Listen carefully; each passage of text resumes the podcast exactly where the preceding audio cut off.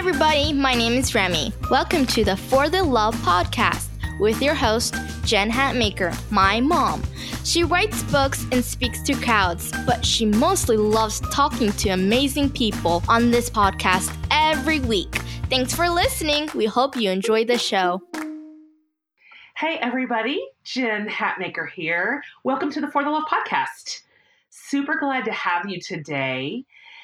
All right, let's rewind for just a sec because I know you saw me talk about this next series that we start today a few months ago. Back when it was fall, we hadn't had Christmas, we hadn't had Thanksgiving, Parasite hadn't won Best Picture of the Oscars yet. Yay, Parasite, congrats. I went on the road, which is one of my favorite things to do, especially for you.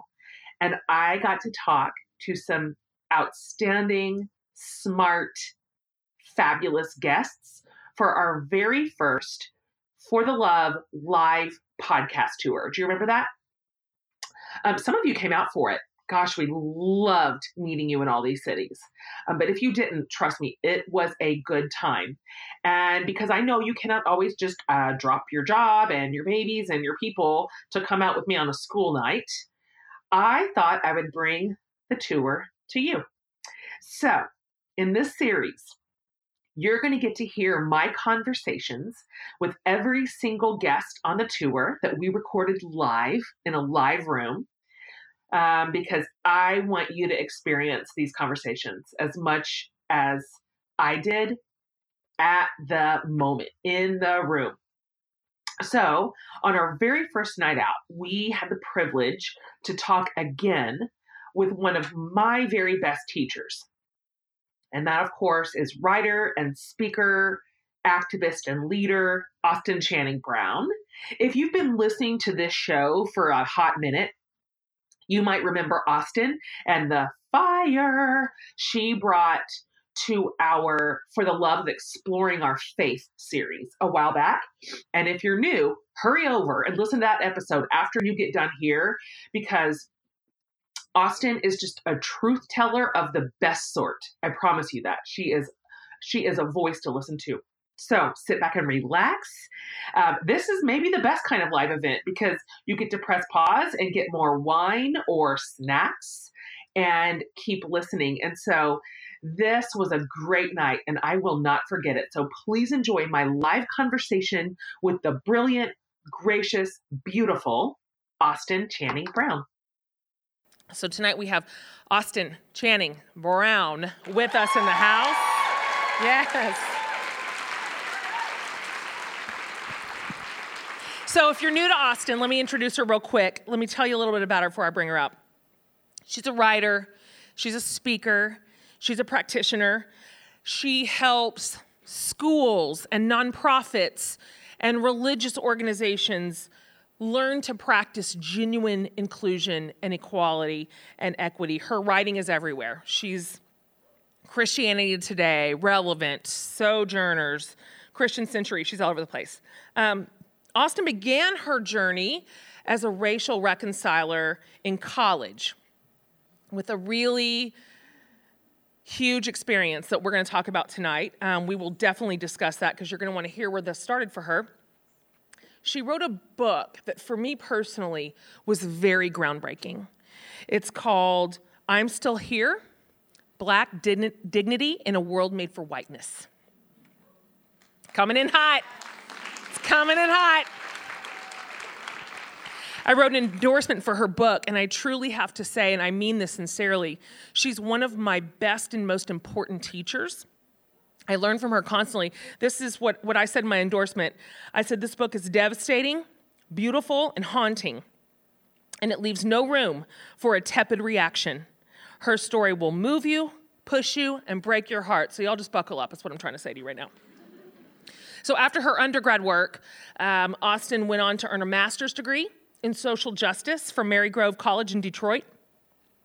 And she's done some really cool work with short term missions on the west side of Chicago, creating really cool opportunities for young people um, to engage issues of poverty and injustice and race. Um, she's worked on staff at Willow Creek, um, developing strategies and programming around multiculturalism. Here's my point she has receipts, okay? She has receipts. She's got she's involved in some really hard work. She doesn't pull any punches. You know this if you know her. She she forces us into the notion of what does it really mean to love your neighbor. Okay? It's a good question.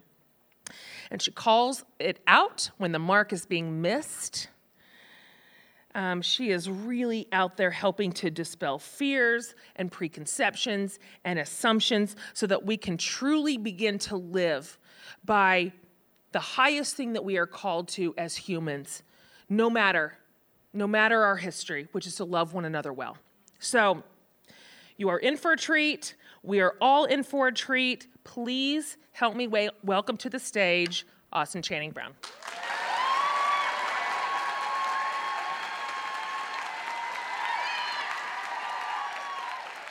Hi. Hi, honey. Welcome. Thanks. Welcome to the show. Welcome to Portland. Portland. We're so happy to You see you. you. are so cute and quirky. I love it. I know it really, really is. Um, so we were just talking backstage uh, a minute ago. Like, when did we first actually meet?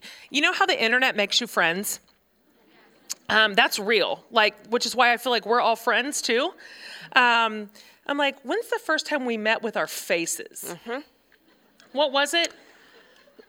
You walked in the door of my apartment. Mm. I said the word baby, and you were like, yes, please. I did.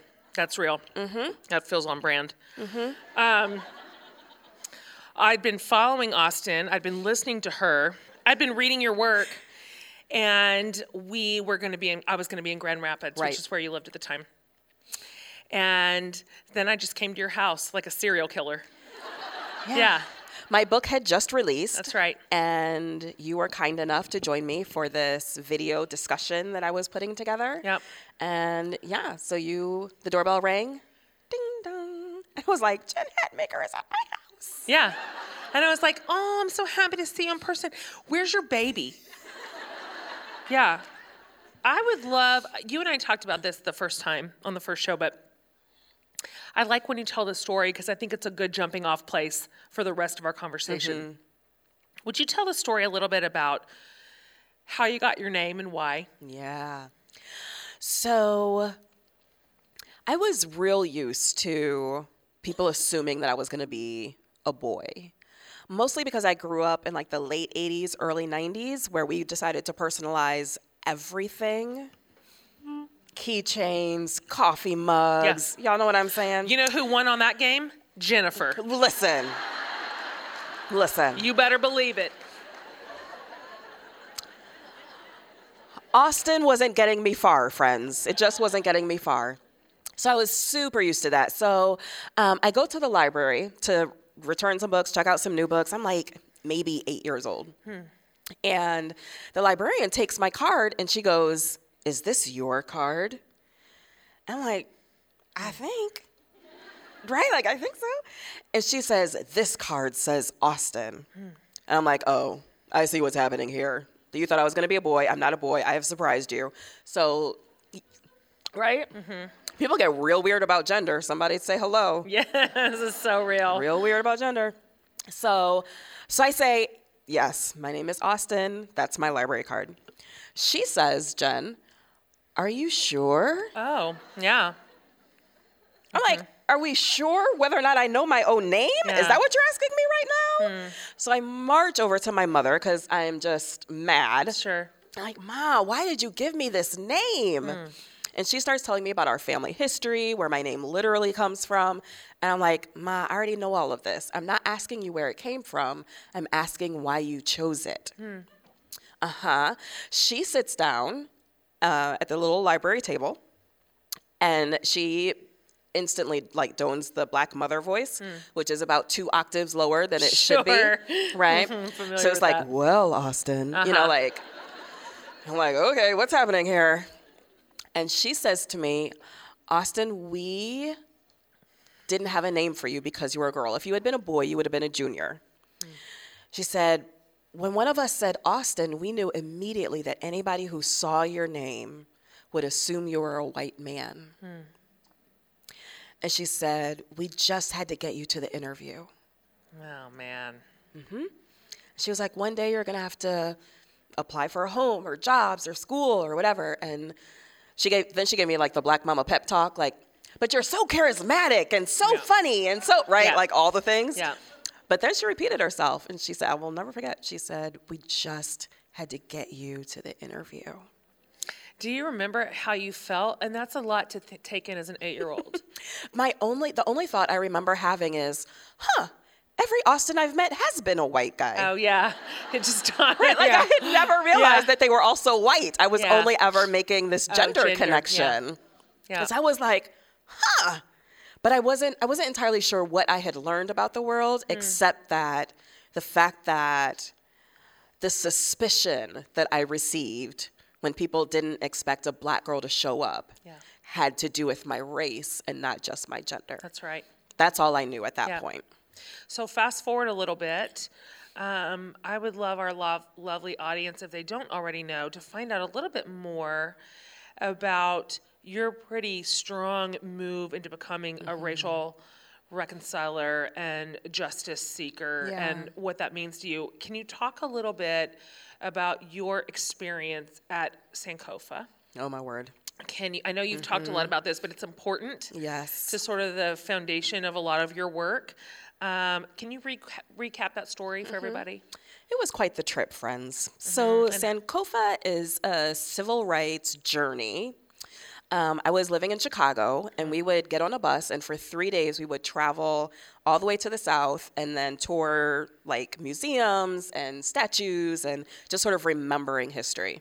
We would read books together, we would watch movies together, and it was our job to process aloud um, as we're on this bus Yeah. everybody gets paired up. So you get a white person and a black person together on a bus, three days, college students. Are you with me? Oh man, this Mm-hmm. feels. This what could go wrong? What could go wrong, Jen? Yeah, yeah. And they don't tell us where we're going. So you just get on the bus and you just go Oh, I with didn't it. remember that oh, detail. No. Uh-huh. Oh wow. Mm-hmm. Okay. So I got on the bus and the first stop was in Louisiana at a plantation. hmm And apparently, the tour guides for the plantation, it was their family plantation when it was a plantation plantation. Yeah. So they start the tour and they're pointing to like a trough that a horse should eat out of. And they're going, that's where the babies slept. Mm. Isn't that wonderful? Like, they were so genius to like you re. Thank you for you- you're like, mm-mm, that ain't right. It's it wasn't. It wasn't. It wasn't. And here's the thing, friends. It was so wild to us that we thought it was a joke. Like we thought it was like irony was being used at mm, first. Yeah. We're like, oh, they're not. They're not kidding. They're mm. serious. They um, they were remembering how the slaves would sing their beautiful songs mm. out in the field as they worked. They they uh, the slaves never hurt themselves as they were picking cotton because they were so good at it. Like it was Boy, they were telling themselves a story. wild. But we're dealing with college students, Jen. So all the black students on the trip are thinking, what is Yeah. happening right now? And all the white students are like, oh, well, that doesn't sound so bad. Yeah. right? Yeah. Like there is a I- huge miseducation happening. So we end that trip. Oh my lord. Well, first of all, at the end of that tour, the tour guides turn to all of us and they say, "Now, if you would like to go pick cotton, Oh, man. uh huh." I was like physically driving, dragging people away from Yeah. the tour guides' friends. So we get on the bus, we go to our next stop, which is a lynching museum Yeah. in Jackson, Mississippi. Yeah. And it's a small it's smaller than this room, Mm-hmm. friends. And on every wall there is a photo of a lynching. Mm. And. Mm. it was it was a lot to process. And I'll tell y'all, the more that I have reflected on this, what really surprised me that day, I knew that lynchings had happened, right? I knew that lynchings were a part of the American story. The narrative that I had always concocted in my mind was that people were ashamed of it, hence the white robes and the things in the middle of mm-hmm. the night and right. Mm-hmm. But I'm walking through this museum and there's a postcard that has a lynching on the front and on the back it says sorry we missed you at the barbecue. Oh my gosh. There's newspapers that are announcing that there's going to be Yeah. a mob tonight. There's um, photographs where people are like smiling up at the camera with a lynched body behind mm-hmm. them.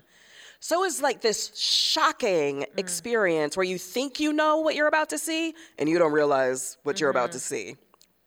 So we get on the bus and mm, it wasn't good, friends. Mm. Like everyone's worst fear about how a conversation about race is gonna go. Oh, right. right. It was happening. Exhibit A. It was happening. Yes. So, so the most, so it didn't start explosive, but it got there real fast, friends. Mm. So at the most explosive, a black woman stands up because all the white students have been like, but, but my family wasn't there, mm, Sure. right? We were still in France or wherever, right? Mm-hmm. And thank you for laughing. Um, right? And but deflection, right? Mm-hmm. Trying not to feel it, trying to mm-hmm. like separate from it, which you know is quite understandable. If the black people could have separated ourselves from it, I'm sure we would have too. But then a black woman stands up. She's like a junior, I think. And she is so calm, friends. She stands up at the front of the bus and she says, You know, I think that white people are just innately evil. Oh man. I, you all rape and kill mm. and steal and commit genocide and mm. enslave people. And she's like, I don't think it's your fault. Mm. I think there might just be something innately wrong here. Yikes. And then that child sat down. Oh dear. Oh She man. like handed the microphone Uh-huh. to the next person. Yeah, yeah. And everybody on the bus Yeah. is like mouths on the floor. Yeah. What just yes. what just happened here? Wow. So as you can imagine, that escalated things Yeah. a bit. So now we're like back and forth, back and forth, back and forth. Conversations as circular as circular could be. Hmm. And finally, a girlfriend of mine gets up. She's a white girl, and we're about to break for lunch. So this is like a make it or break it moment, friends. And she gets up and she says, You know, I am witnessing a lot of pain on this bus. Like, there are a lot of black women on this bus that I love, and they are filled with pain over what they have seen between these last two stops. Mm. She said, I can't fix the pain. She said, I can't, I can't take it away. I can't undo what's been done. She said, but I can sit in it with you. Mm. Right? She says, I can sit in it with you. And she said, and I can determine that doing nothing is no longer an option for me. Yeah, that's right. Mm-hmm. And in that moment, I was like, me too. Yeah. Doing nothing is no longer an option. Yes. And I have been a proponent for racial justice yes, you have. ever since. Yes, you have, and a good one, and a strong one.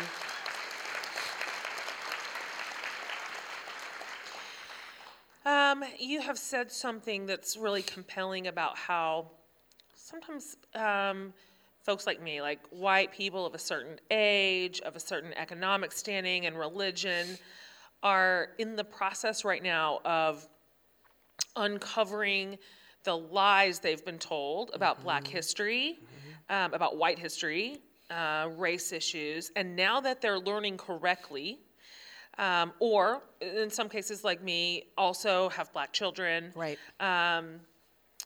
they're, as you said, being forced to look at these issues in a much deeper right. way than the soundbite. right. The soundbite is sometimes palatable. The deeper um, dig is harder. And so what's happening is that so many are coming to you and saying, "Tell me what to do." Right? Tell me what's the next thing. Tell me what I need to know. Um, and you have on purpose, not not spelled it out explicitly. You've not given a ten step guide um, on what you've not created a template. Um, you've essentially said, well, is you know is doing nothing an option for you, more or less? Yes. Is is can you do something? Right. You've got really good reasons that have instructed me Yeah. on why you insist that people sort of chart their own path and do their own work here. Can you Mm-hmm. talk about that a little bit? Yeah. What I think is really beautiful about the work of racial justice is that there's so much of it to do. So if you are passionate about education, there is so much Yes, there is. To do. If you are passionate about the criminal justice system, there is so much to hmm. do. If you are passionate about women or health disparities or homelessness and housing or hmm. a million other things, there is so much to do. Hmm. And I believe this with my whole heart, Jen. I believe that any 10 step program I would create would be too damn easy. Yeah.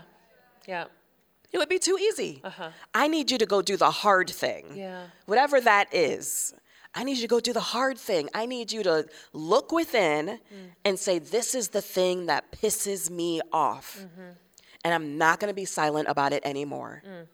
I'm going to educate myself and I'm going to read all the books and I'm going to make all the mistakes and I'm going to let mm. this like perfection thing go. And I'm just going to be out here doing the work. Um, I, I, I know. I know. Two things you just said that I appreciate. Um, the first is that you regularly say, you will do this imperfectly. You will say the weirdest thing. You will say the most wrong thing. You will get corrected, and no one's going to die. Jen, can I tell you? You can. That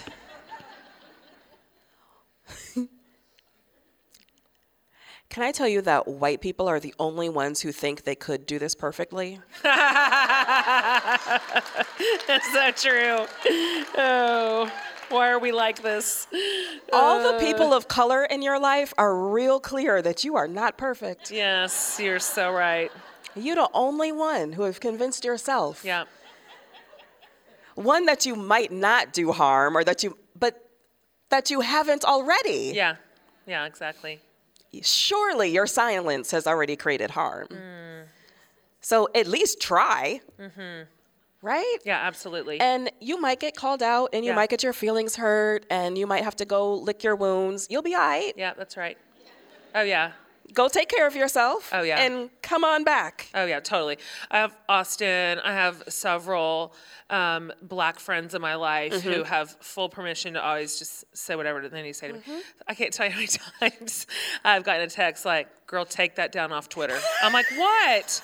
What? I thought that was funny. They're like, take it down, um, and I appreciate that so much. I, I I love the correction, and I love that there's enough trust among us to be able to be like, you are getting this part wrong. So Right. fix it. Right. Say you're sorry and don't say That's it right. again.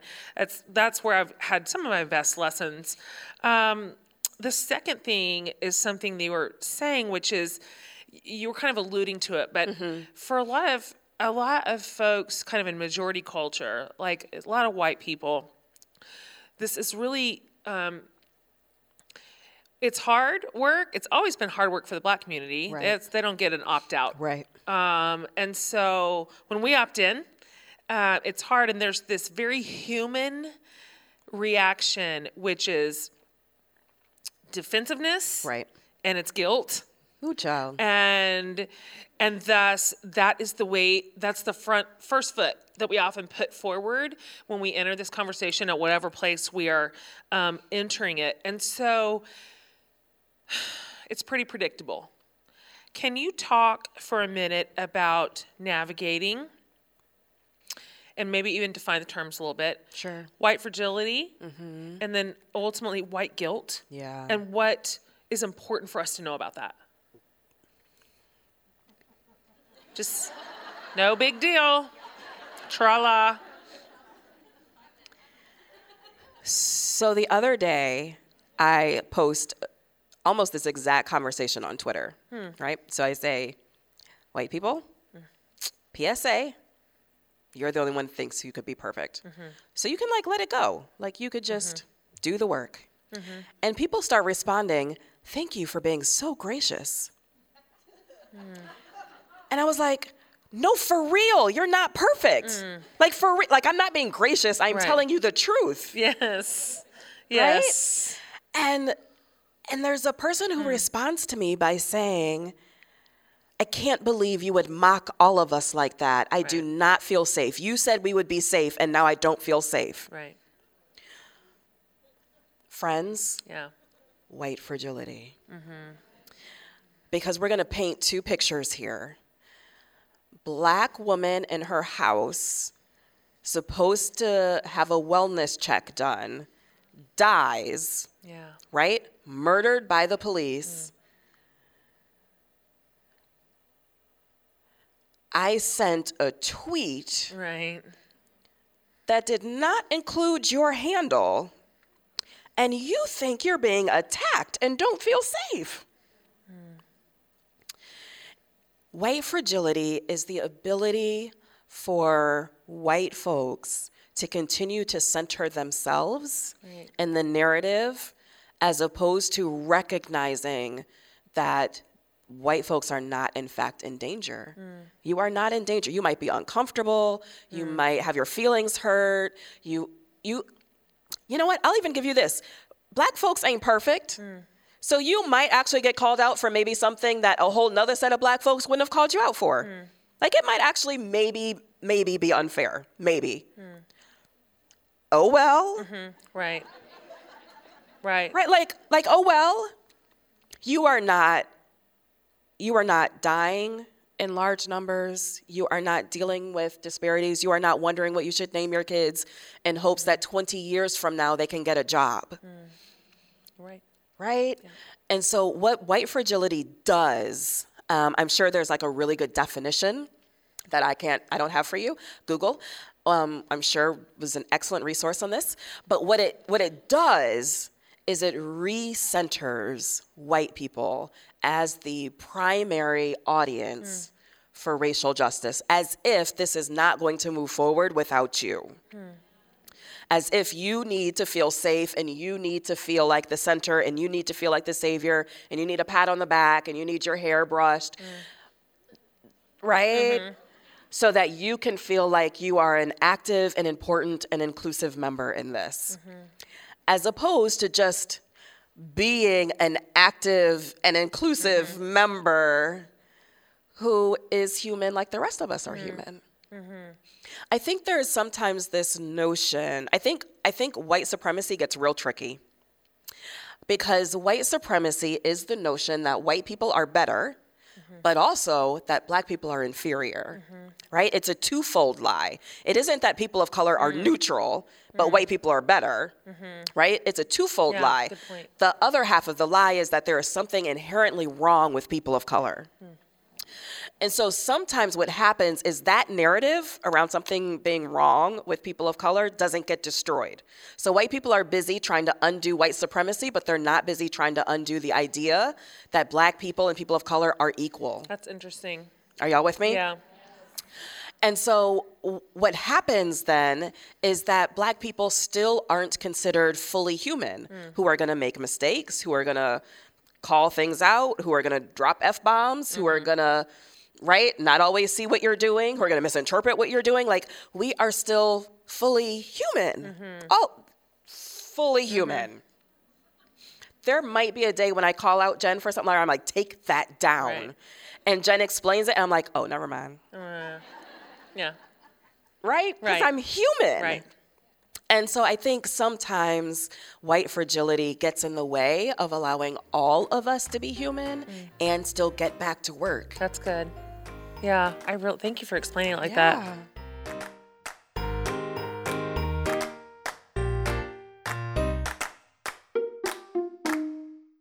I wonder if you're looking for a way to level up your life, but something is holding you back. You might find it helpful to talk to someone who's not in your everyday orbit. And BetterHelp Counseling is a great solution here. It matches you with a licensed therapist who can talk you through exactly what you're struggling with. They have therapists who specialize in everything stress, relationships, trauma, grief, anger, self esteem. whatever it is, you don't have to carry it alone. You can talk it through with your BetterHelp counselor at your own pace in a safe and secure online environment. And guess what? There's financial aid for those who qualify. So you don't have to get turned away from caring for your mental health just because of money. So to get started today with 10% off your first month, you can use the discount code for the love at betterhelp.com slash for the love. So you just fill out the questionnaire to help them assess your needs and get you matched with a counselor that you'll love. So one more time, it's betterhelp.com slash for the love, discount code for the love. Back to our show, guys.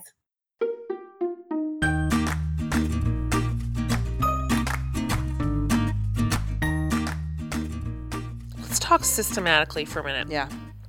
There's so much we need to undo tonight. Yes, let's. Just, we've got an hour. I mean, it's enough. so, not just like as society, but if we wanted to also s- just recognized as a subgroup, like Christian subculture. Ooh, child. Well, I'm just saying. Here we are. Um, we have demonstrated that we're perfectly willing to make enemies of entire people groups, right? I think that's clear. Is that fair to say? Um, and one way that we do this, and you have said this, is that we create policy around our fears.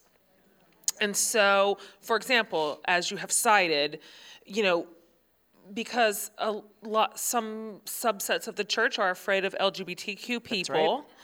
That's Um, there's policy around them to insulate from those sorts of specific fears. Um, but you point out that what's even scarier are the policies that no one actually writes down. Um, that our fear is dictating our policies rather than our love. And so you're like, some of this early work is resisting the narrative of fear in the first place.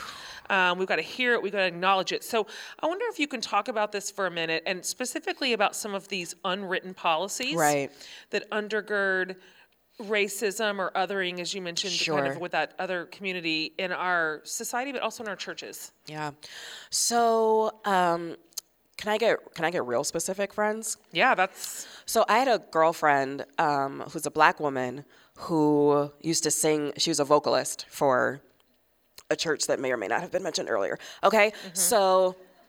um, and she was regularly expected to do spoken word if it was MLK Day, yeah. right? Or sing the gospel song. hmm Make us all feel like we're on a mountain high and right, like just. mm. but this is not in a traditionally black church. This is not in a traditionally black church. So she was expected to put on her blackness, Yeah. to like go behind stage, put it on, Yeah. bring it out for everyone to experience. And then she was supposed to go take it back off so that she could sing the regular songs. You know what I mean? Uh-huh. Oh yeah.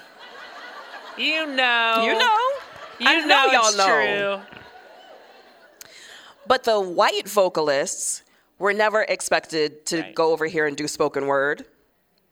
They were never expected to try out the gospel song over here, right?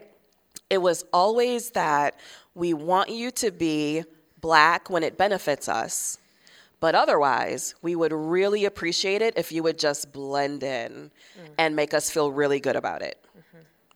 Yeah. That would be fantastic. Yeah. And I wasn't good at that, Jen. I don't believe that you ever were. wasn't good at it. Mm-hmm. Um, so yeah, and and and you know what the truth is is that women understand this. Hmm. Because there are rules and policies. There's the, the boys club. Hmm. There's the here's when you're allowed to speak and here's where you're not. There's Yeah. here's where you're allowed to sit and here's where you're not. Right? Like these Right. rules exist for lots of marginalized groups. Sure.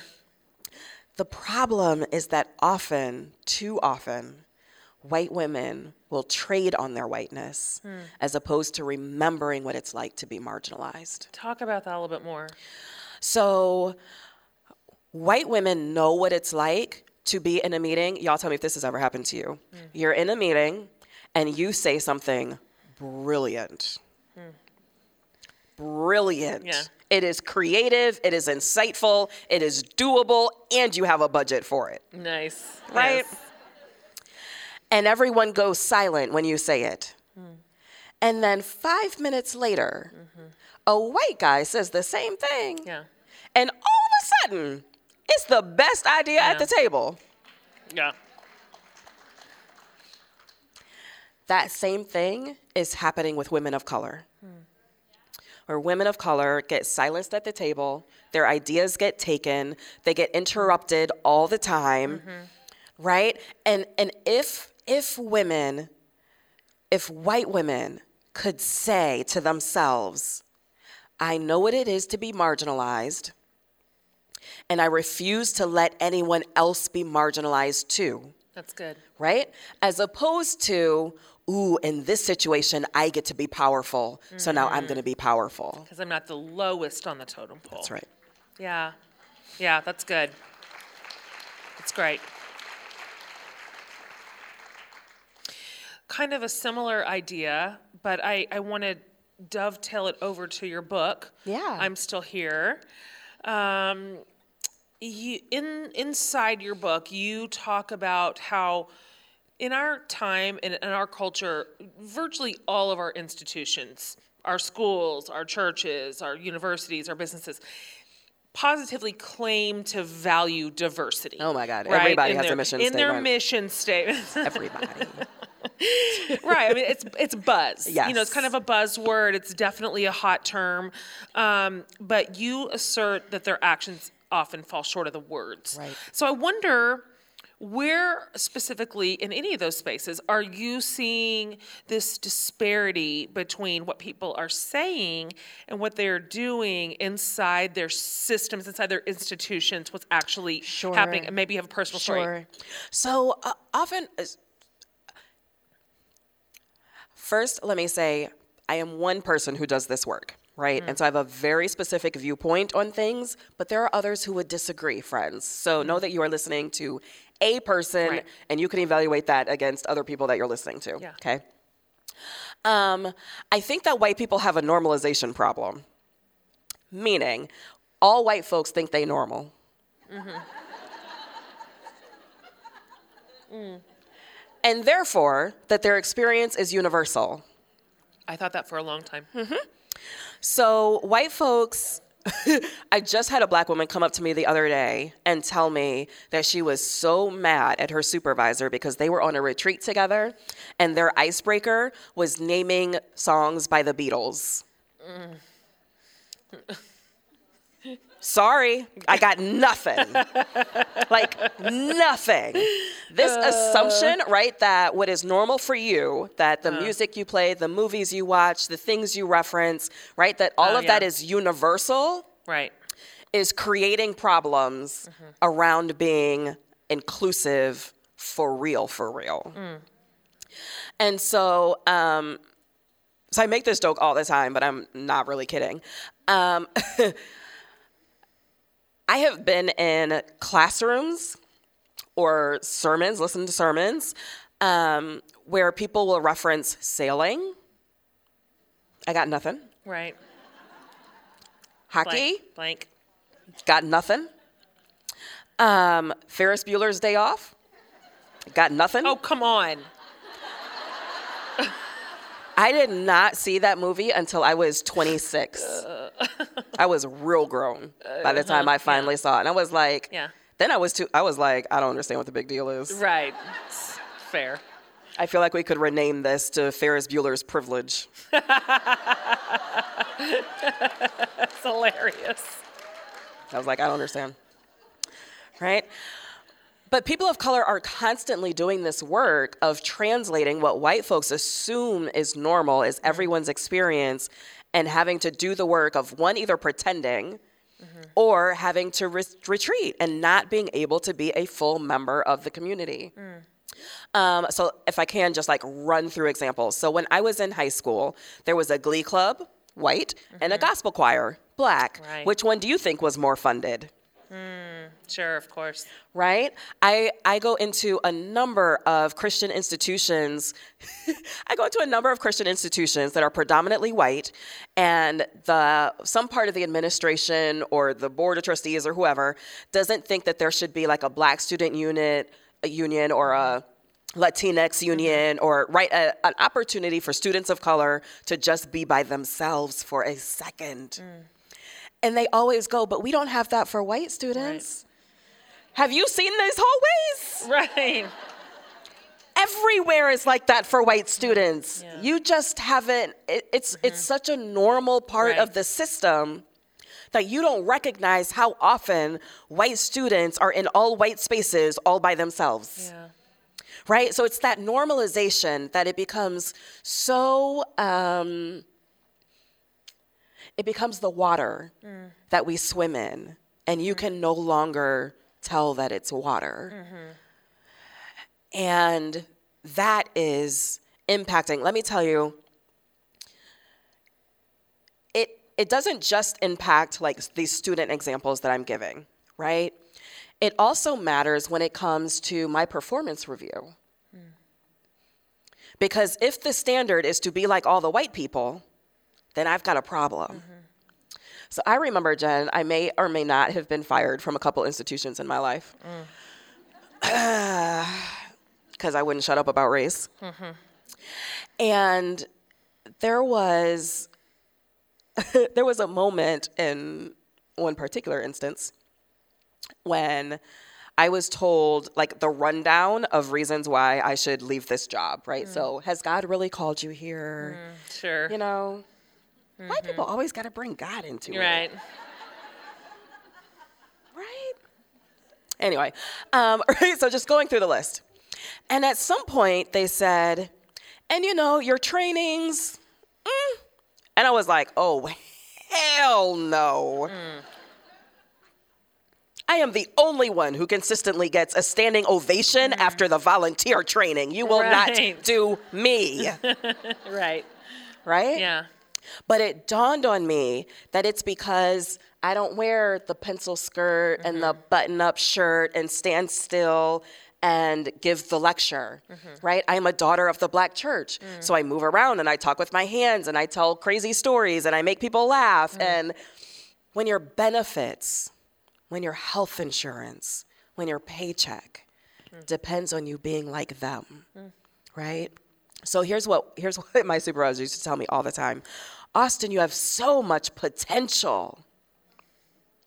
And at first I was like, thank you. Yeah. I think so too. Hmm. And what I eventually realized was what they meant was if you would just try to be more like us, you could do it. You're almost there. You're almost mm-hmm. there. As opposed to seeing me as I am and saying, this is how we're going to further develop who you mm-hmm. are. And um, it can be very, very isolating mm. when whiteness thinks that it's universal, that it's mm-hmm. normal. And I genuinely don't know what the hell you're talking about. Yeah. Like, I cannot participate in a game in which I'm supposed to name mm-hmm. songs by the Beatles. I can't, I can't.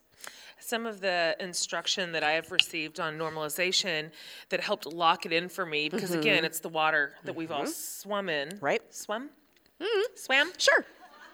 All the above. I heard a teacher say, like, if you're struggling to sort of get your wrap your mind around that, just imagine it reversed, and just like that, it just locked in real quick. Like, if if ninety, you know, two percent of your life you are in, um, in a space that's black majority, and it's all the movie references, all the music references, all the cultural references, um, the language, the all of it. And I was like, oh, I there, I get it. Sometimes what I do for students is I will play um, Beyonce's Formation video, just like the first two minutes, like not even the whole thing, Yeah.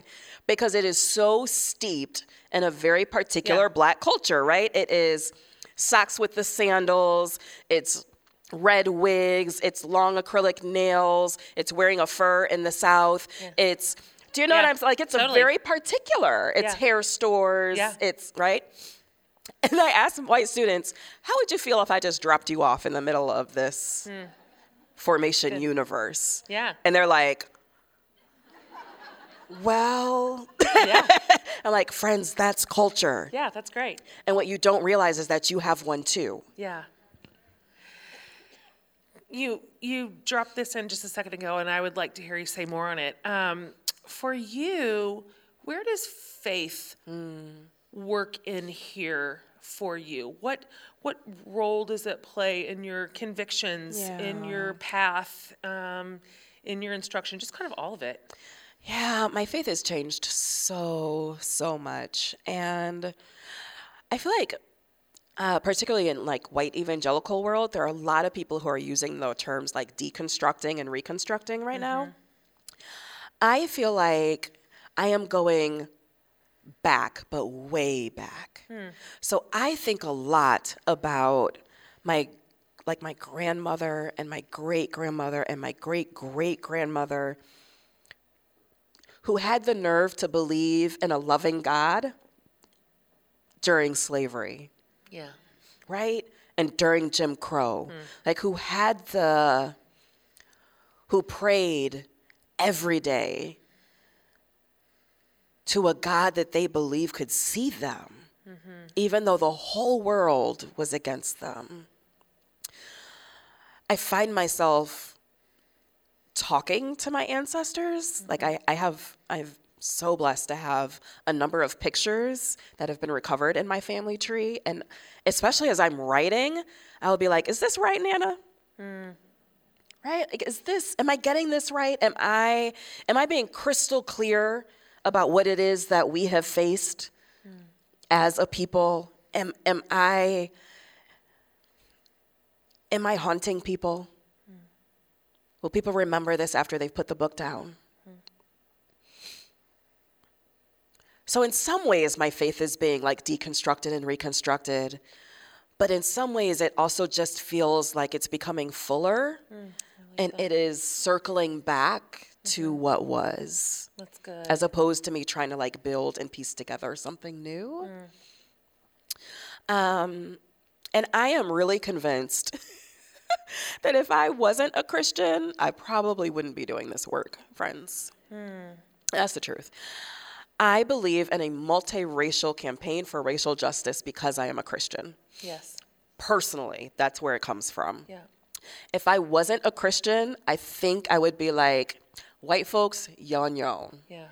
Yeah. It's just gonna be all black all day, all around here, Yeah. and I don't really know what to tell you. Yeah. Right? I think I'd be like that girl who stood up and was like, mm-hmm. just innately evil. Something wrong with y'all. Just wrong. Yeah. Just. Unfixable. Right? Like, Yes. this cannot be redeemed. This right here. Totally. Uh. There's no hope for that. Mm. Right? But there but my faith Yeah. tells me a story of redemption, but it also tells me a story of anger. It tells me a story of overturning tables. It mm-hmm. tells me a story of standing up for the most marginalized. I find so much rootedness in how I do this work Yeah. in Christianity Right. it is it is not that I'm trying to produce Christians, right? Like this isn't some like evangelical totally. proselytizing, like you have to be a Christian in order to do this work. I don't believe that at all. But I am very aware that how I participate in this work is very much informed by my own faith. Yes. I see that all over you. Um, let's talk about another venture you have taken on recently. So, if you didn't already know this, Austin is producing and hosting her own web series. It's called The Next Question. Yeah, if you haven't seen it, I can't wait for you to look it up after this. Um, it's so good. Do you think It's so? so good. It's just I've worked so hard. I know you y'all. have. Like in content, in production value, in discussion, in courage. It is so, so, so good. Can I tell you a story about how this came to be? Yeah, I definitely want to hear that. And I want to hear about your co host too, because it's going to close a loop. Yes. Mm-hmm. So, friends, sometimes I get a little upset by how circular mainstream media is when it comes to race. For example, how many times do we need to go over the fact that blackface is not okay? Right.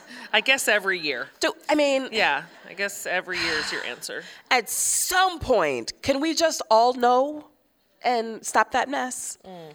You know, mm-hmm. like how many times do we have to repeat this? And there, there are a couple instances that came to me that I was just like, okay, I've got to do something about this. But one, how many of you are familiar with Michelle Alexander, who wrote The New Jim Crow? A few of you. So, Book is Mich- devastating. it took me years to get through this book, Yeah. friends. So if you haven't gotten there Yeah. yet, no shame over here, Yeah, yeah, okay? Um, but it helps tremendously in understanding the history of the criminal justice It system. does. It's so helpful. And so she is a preeminent scholar, Mm-hmm. attorney, professor. Like this woman is B A D. Yeah, she bad. Okay. And she wrote this book 15 years ago, approximately 15 years ago. So she knows, so she, this was like groundbreaking. This was Yeah. before Just Mercy. This That's was right. before Ta-Nehisi Coates. Like this was early, early, early. And I'm listening to an interview that she's doing that was maybe three months ago. Mm-hmm. And the first question, dear friends, to this preeminent scholar is so your book is about the new Jim Crow. Can you just quickly go over what the old Jim Crow was? Oh no. I'm so embarrassed. I'm secondhand embarrassed. That's what we gonna do with the first 20 minutes of this woman's time. Oh, I mean, thank you. Uh-huh. Like that's that is absurd. that is absurd. yes. So I just got to this point where I was witnessing things like that happen over and over and over again, where we have these brilliant minds before us, and instead we are just asking them the same 101 question over and Yeah. over and over again. And I want to ask the next question. Ah, I see what you did there. The next question. And you are. Talk about your co hosts. So I have two amazing co hosts because when I jump off a cliff, I refuse to do so by myself. Same. Right? Same. So I made two phone calls. My first phone call was to a black woman named Chi Chi Okwu, who was my first black supervisor. And it was coming out of having been fired, and she put me back together again. Yeah. She was like, Oh, sweetheart, you do have value. Mm-hmm. You should raise your hand during the meeting again. Mm. Right? Like when I had gotten to the point where I was like, I'm not saying another word Yeah. anywhere ever again. yeah. She put me back together again. The second phone call I made was to a young man named Jenny Booth Potter, who is the girl on the bus who said doing nothing is no longer an option for Isn't me. that great? That's great. Yeah. And so Chi Chi does all the like content management. So mm-hmm. she makes sure that our questions are in order. She edits the videos. So what you actually see is being produced by Chi Chi. And Jenny takes care of all the behind the scenes crew, equipment. She helps set up, she helps tear down. Yeah. And she is like the I've voice between the work. Yeah. technical stuff, right? Like she's brilliant Yeah. And um, she she speaks enough of the language to talk to the people who speak a different language, like Yeah. a technologically advanced language that I I, don't it. understand. I Yeah. do not understand it. Same. But she's also still a normal, Yeah. Yeah. right? Yeah. And so she like stands in the gap, Yeah. if you will. Yeah. She's your translator. She's wonderful. Who um, talk about a couple of your guests on your show, and maybe like I know you've it's chock full of content. It's online. You can get it right now. I Right mean, this is available to It's you, and it's a great reason. It's free. free. Um, but maybe one of your favorite conversations that you've had on the show, like or a bit of it, or like something that just blew your hair back. So Nikole Hannah-Jones. Whoa. Yeah. If you haven't read the 1619 Project, Yeah. yet that's Nikole Hannah-Jones' work. Yeah. Mm-hmm. Really profound stuff right now. I just really wanted her to like me. I know what you mean. I bought so much bourbon, y'all. Because I just wanted her to like me. I get it. Oh, when you try just a hair too hard. Right? Yes. I had to pull it back. Yes. Like be cool. Be cool. I don't know if it worked, friends. yes. Um, but the wealth of knowledge that this woman is, the truth telling that she brings, mm. to the work of education inequality. Yeah. I've never seen anything like it. Mm. She very much reminds me of the body of work that Ida B. Wells produced, right? So Ida B. Wells mm. was talking about lynching when it was happening. Mm-hmm. First, she would be like very journalistic and very statistical and say, mm-hmm. here's the data, here's what is actually happening. But then she would take it a step further and she would be like, so the narrative that's happening is that black men are being lynched because they are interested in white women. But let me tell you, it is actually white men who are raping black women, is what's really. Mm-hmm, mm-hmm. She just went there. I mean, mm-hmm. y'all, Yeah. It was in 1902, yeah. I mean, this woman's life was regularly at risk. Nikole Hannah-Jones reminds me of hmm. that level of truth telling. It's a real compliment. It's she mm-hmm. goes there. Mm-hmm. Um, one of the ones that was the most transformative for me was talking to Maya Schenwar, who is a prison abolitionist. Oh, yeah. And when people start talking about prison abolition, they get real uncomfortable. Sure. Be like, so where is all the criminals going Right. exactly? Right. Right? Right. and will they all be living next to That's me? right. right. Obviously. right? And so it was it was it was it was fun to talk with her because she didn't just lay out statistics. She kept asking us over and over and over again how do we define a crime? How often are crimes not actually related to harm? Hmm. And do we actually want to fix the harm or do we just want to do punishment for the crime? Right. Right? But just asking like really solid, hmm. deep questions about the world that we want hmm. blew my mind. It's good. I was rewatching the episode, taking notes, and I was there. Totally. Yes. You know? Yeah, I've done that. Like it's it's a lot. Third person that I must mention, Of course. Brene Brown. I still can't believe she said yes, awesome. friends. I Like, what in the world? No, she was here. Because she's amazing. She is. She's so wonderful. Yeah. So I'm really proud of our conversation with her, though, Hmm. because we didn't just, again, have her repeat the definitions for shame and vulnerability. Uh-huh. Yeah. Hello, Yeah. somebody. Yep. Totally.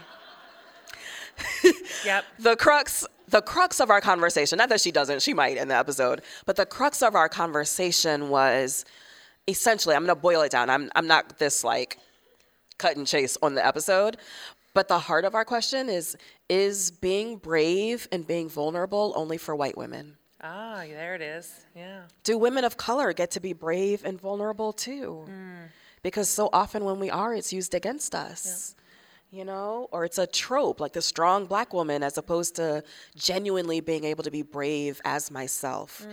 And so it was really fun to really mm. unpack where her work meets the work of those who are active in racial justice as opposed to mm. just a sort of ethereal conversation about all of us trying to be brave. It's really good. And it's an amazing resource that you have made available to us at no cost. I'm really proud of it. and you should be. Um, so that is easy for you to find, you guys, as soon as you leave here.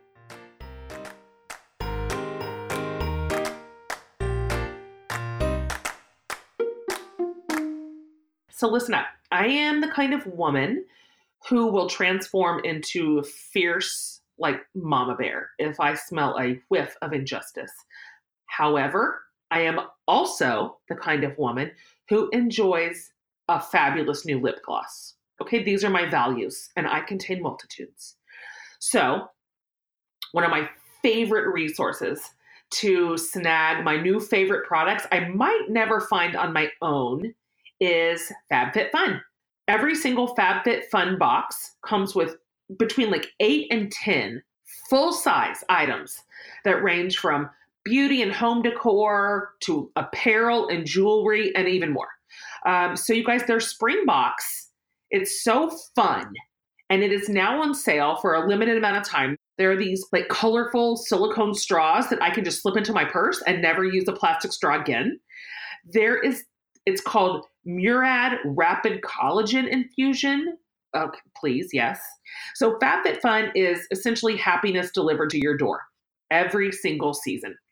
You can choose from a variety of beauty and fashion and fitness and wellness products and customize your very own spring box. So it retails for $49.99, but always has a value over $200. So to get started, use the coupon code FTL to get $10 off your first box at fabfitfun.com. Um, so trust me, you're going to thank me later, I promise.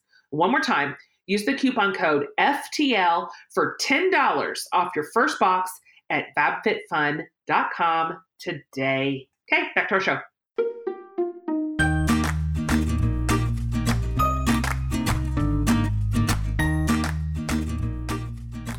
We both lost a good friend this year. You and I Yeah. both loved Rachel, Held Evans so much, and I know a lot of you did too. Um, she inspired both of us. She advised both of us. She kicked us both into gear. She told us what to do, and we obeyed. Um, she was a really, she was a better friend than you could even know. Yeah. Um, you see the surface of things, and then there was a hundred layers underneath right. that.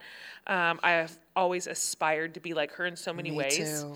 Um, and now kind of feel it in my bones. Like we got to do, we got to, we got to carry her load too. Right, right. Um, what a real loss. So um, I know that she is somebody that we both admire and respect. Who's somebody else in your life that you aspire to be like?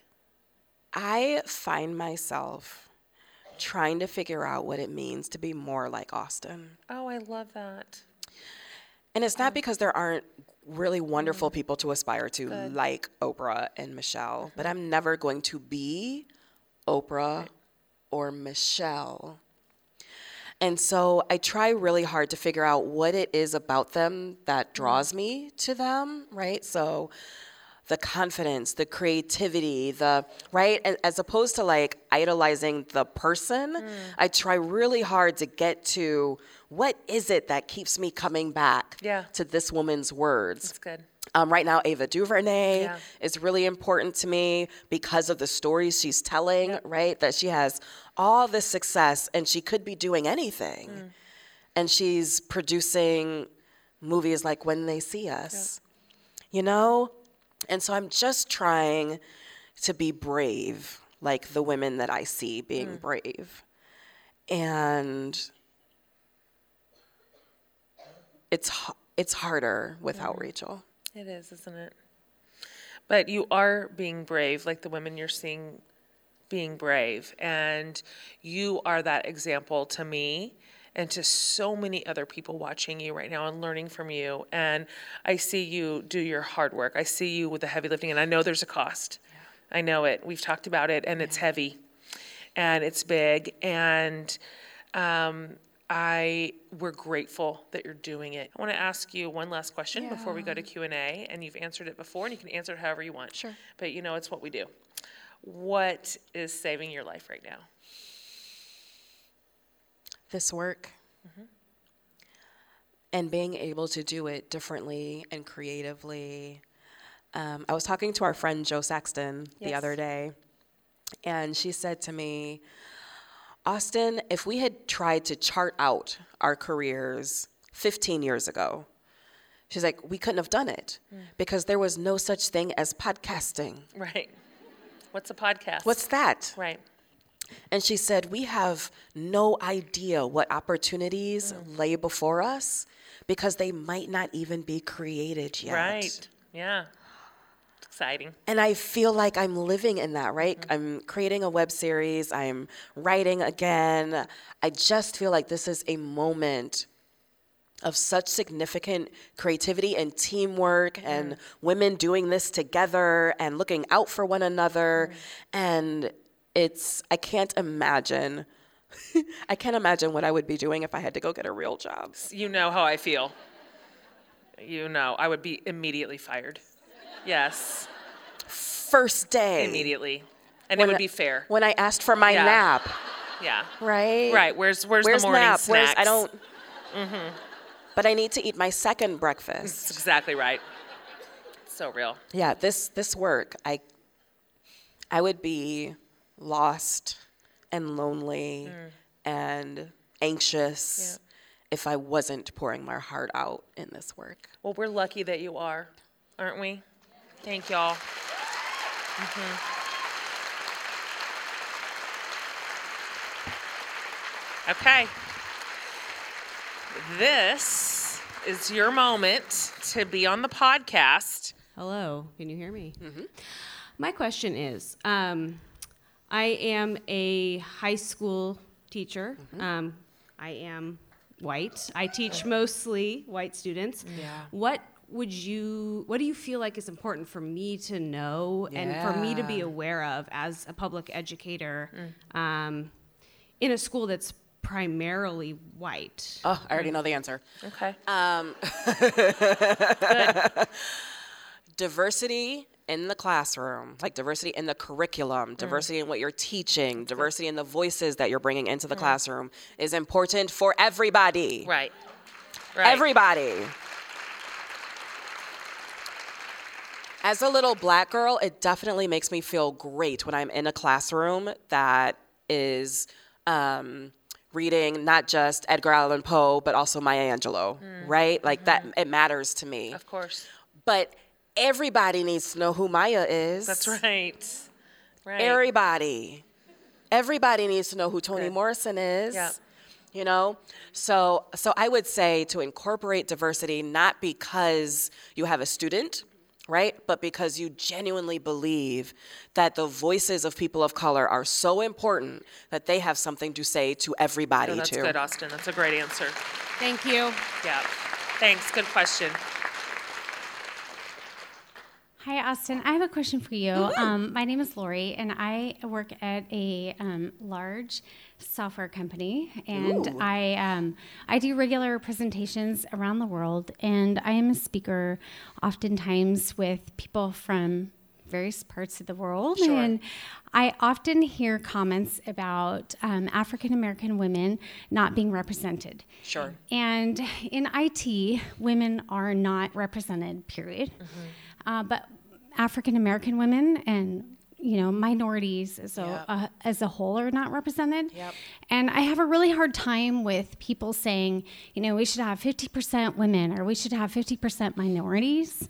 Oh, sure. I'm with you. Uh, I'm all for that, being a woman, um, but at the same time, the pool is not that big. Right. And so I do my best in bringing um, bringing young women into Mm-hmm. shadowing me and things. But what can we do as a community, and you know, just in IT, um, what can we do to bring more minorities and African African American Yep. people, right? Humans, not just women, Yep. not just you know whatever. How can we bring more humans of uh, you know non-white Yeah. um, into the community and and give them opportunities and make it a more diverse community? Totally. Yeah, that's deep. Yeah. So I'm going to make it more broad than just IT, if that's okay, because there are multiple industries doctors, nurses, uh do you know what I mean? Like, Yeah. right? So many industries where this is true. Please. So, 1st mhm. so first, um, I would say that the pursuit of racial justice is never just one thing. Yeah. And wouldn't it be nice if we could just like flip this one one switch over thing. here, mm-hmm. right, and then fix it all? Mm-hmm. Never. It is always a layered conversation because it is always both interpersonal and systemic. That's right. So what you are doing right now is the interpersonal work, having someone shadow you, going to mm-hmm. like the actual pursuit of people of color, right? But there is also a system problem in which. So let me give you a, an example. I was just recently. Um, watching a Twitter thread unfold where a black woman was talking about the report cards that she used to get when she was a kid. And she was saying that um, she was told that she asked way too many questions, that she's disrespectful, that she needs to like tone it down, that she's too aggressive. And all these black women started talking about mm-hmm. the terrible report cards. They were good students, their grades were excellent. But the teachers didn't appreciate their own curiosity and inquisitiveness, and it turned them off from school. Are y'all with me? Yeah. there are so many things in the system Yeah. that we have to fix. How girls see themselves, um, how girls of color are being demonized in ways that white girls are not, um, being assessed in ways that white girls are not. Um, access. So, where does someone who grows up in the hood go to learn coding? Exactly right. You know what I mean? Like there Girls are so many code. things, mm-hmm. right? I'm glad you said that. Yeah, right. I mean, there's there's places. Yeah, we Yeah. need more. Yeah, Yeah. sure. So what activists always say is that, and this is where I'm going to make it more broad. What activists always say is when you have figured out what it is that bothers you, go find the people who are fixing it. That's good. Yeah. Right. So my question for you would be to continue the interpersonal work, to do what you can on an mm-hmm. interpersonal level, but also f- go call girls who code mm. and say, "What do you need from me?" Good. Yeah. That's yeah. great. That's great advice. Thank you. Love it. Hmm. my lovely sister and I Up a little bit closer to the microphone. grew up in Podunk, Washington. It's as white as white gets. And they moved to Texas and they transracially adopted. And I have a beautiful nephew mm-hmm. who's amazing. Um, but he's black and he's part of a very, very super duper white family. Um, and when he was tiny, there were jokes and it was inappropriate. And we quashed most of that. But he's six now. So, where do we go moving forward? What's the most important thing for him to hear from us as family members to make sure he maintains his identity without being marginalized within our family? You want to take that? He already is. He already is marginalized within your family. This is, uh, this is so hard for me, friends, because I don't want to be misunderstood. Let me say it this way it's really hard to be the only black girl in the classroom who still goes home to a black family. Like, just to be the only black girl for a mm-hmm. school day is difficult. Being the only black person in the family, mm-hmm. that is a level of onlyness. I'm just gonna make up more words. That's a, mm. it's a level of onlyness that I honestly cannot comprehend. Mm. It is really difficult for white folks who believe their experience is universal mm. To take seriously black culture mm-hmm. and the importance of black culture. Mm. We really do have a language beyond ebonics. Mm. Uh, lang- like if I, all right, black women, y'all gonna help me out? I see a couple of you in the audience. y'all gonna help me out? If I do this, who am I referencing? Color purple, right? But that's a reference that, for the most part, only black women get, right? And there's there's a million things like that. Yeah. Um, there are a million conversations. So we talk about the talk, right? That the talk became the huge thing when Yeah. um, there was just all these brutal things happening um, to black boys. And uh, can I share with y'all another secret? There's not just the talk about police that's happening. There's also a talk that many black boys get, particularly black boys growing up in predominantly white schools, mm-hmm. that we shorthand don't catch a case. Mm-hmm. Which means you need to make sure that that white girl that you're dating actually cares about you and is not going to turn around and accuse you of something you didn't do because she got mad at you. Mm-hmm. There are stories and experiences and a history that get passed down in black culture that white folks are almost completely unaware of. And it puts kids of color in danger. So, the thing that I would say is that the family must stop thinking of itself as this kid's only family. This beautiful boy needs black people in his life black role models, black teachers, black worship, black, all, all things black. And the family must actively destroy this narrative that we talked about earlier, which is that if it's black, it's inferior. So if it's hip hop, it's inferior. If it's a black church, it's inferior. If it's Tupac, it's inferior. If it's right, that that has somebody in this family has to say to this little beautiful boy on a regular basis, You are beautiful. Your culture is beautiful. Whatever you're into is beautiful. Hip hop is beautiful. Right? The political leaders are beautiful. Obama is beautiful. Like, I don't care about your political. Sw- do you know what I'm saying? I like, this is amazing. Mm-hmm. Somebody has to be the cheerleader of black culture, is That's what I'm trying to say. That's a great The answer. cheerleader of black culture. Thank you for that honesty. Yeah.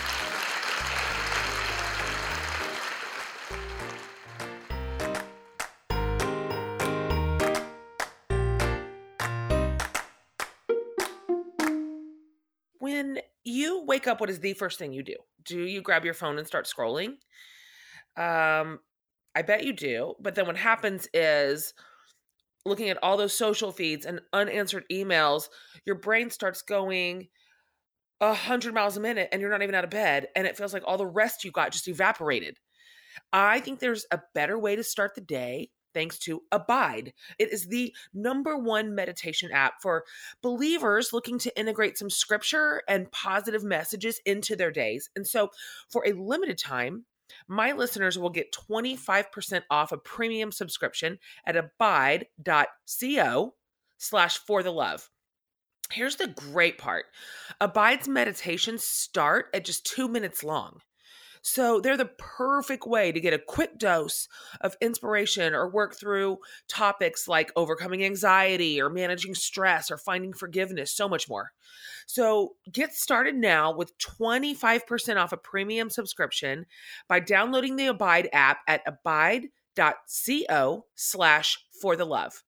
You'll get additional stories and meditations, premium music, soothing sounds, and more for 25% off by going to abide.co slash for the love. Okay, one last time. It's A-B-I-D-E dot C-O slash for the love to download the Abide app and get 25% off your premium subscription today. Back to the show, guys.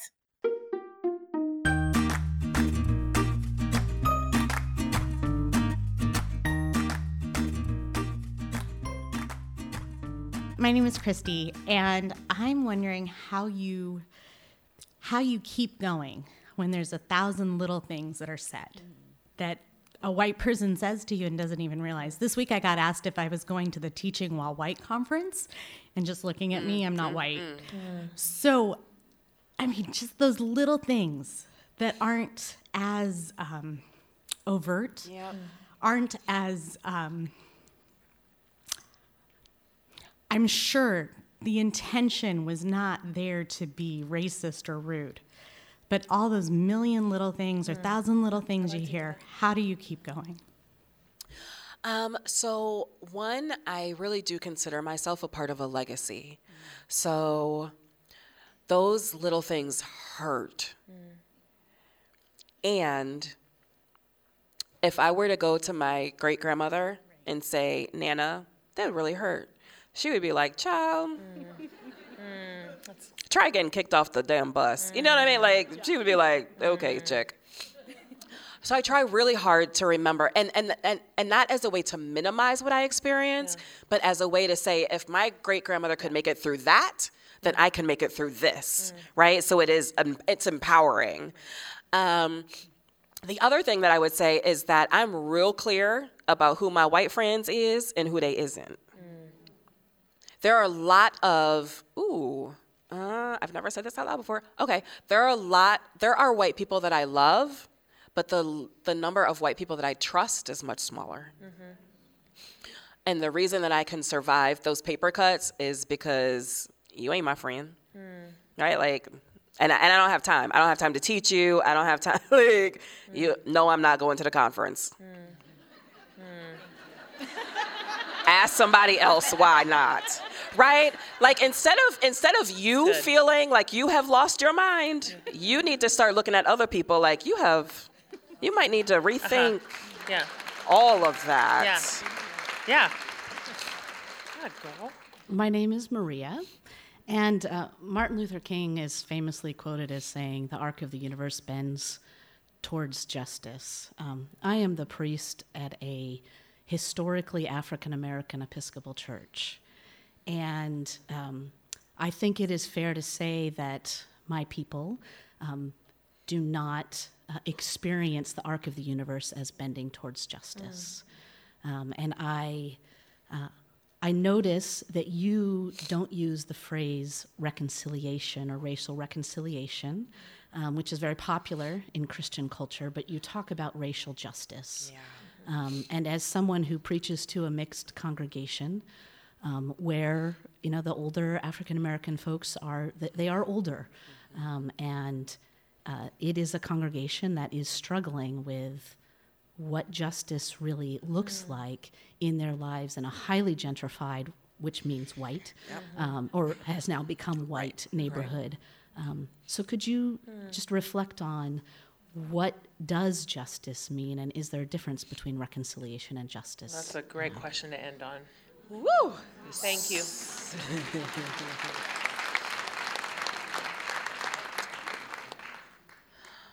um, it's often really helpful to start defining terms when we start talking about any of this justice in, in any mm. sense for any people.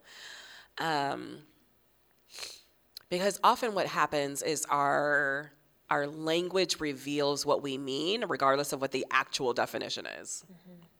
So people say reconciliation, and what they mean is, can we all just hold hands and get along? That's right. Right? And because that's what people usually mean, I don't often use the word reconciliation. Uh, because we are not ever going to hold hands and just get along until there is justice. Right. At least for me. There may be other people in your life who are more than willing to sing kumbaya with you. Mm.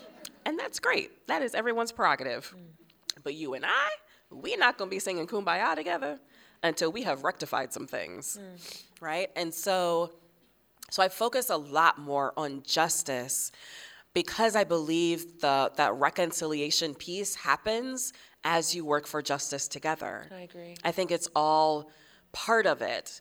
Um, the problem is that people try to skip over justice and just like, can we all just have the status quo and you smile at me? Mm-hmm. I'm like, no, no, I cannot do that. Yeah. We are going to pursue justice together. And as we do that, we are both going to be transformed. Mm. We are both going to discover new things about the world, about each other. And if we stay in the work, we will find ourselves in a deep, authentic relationship in which, if I lost a braid right now, Jen would not be afraid because she knows black women. Y'all with me? Yeah. Right? Um,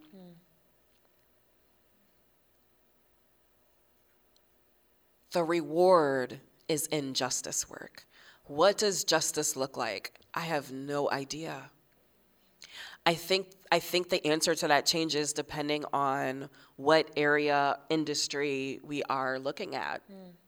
Once upon a time, my people were enslaved, and justice meant freeing those who were enslaved. And then justice meant getting rid of these stupid Jim Crow signs and actually producing a court system that has the potential to treat everybody as equal. Mm. Right? The definition of what justice has required of us changes over time. And it is our responsibility to decide what our generation right now is going to do to pursue justice today. That's good. But that question cannot be answered by previous generations. Mm. Each generation had its own work to do, and now we have our work to do. And in some ways, it's more complicated, friends, because we know more, because we have Twitter and Facebook mm. and 24 hour mm. news, and like we know so much more about what's happening in the world, and that can be wildly overwhelming. Mm. It is still our job to pursue justice, because while we have more information, we also have more tools. That's right. And we can't forget about the other side of the equation more problems, more issues, but also more tools. And so um, we get to decide. We get to decide what justice looks like. If I can give one more thought, um, I have started using the term institutional neighborliness. Mm. Because so often white folks think about just the interpersonal, right? Mm. So, who am I friends with? Who is in my family? Mm-hmm. And, like, who are the people I'm looking in the face, right?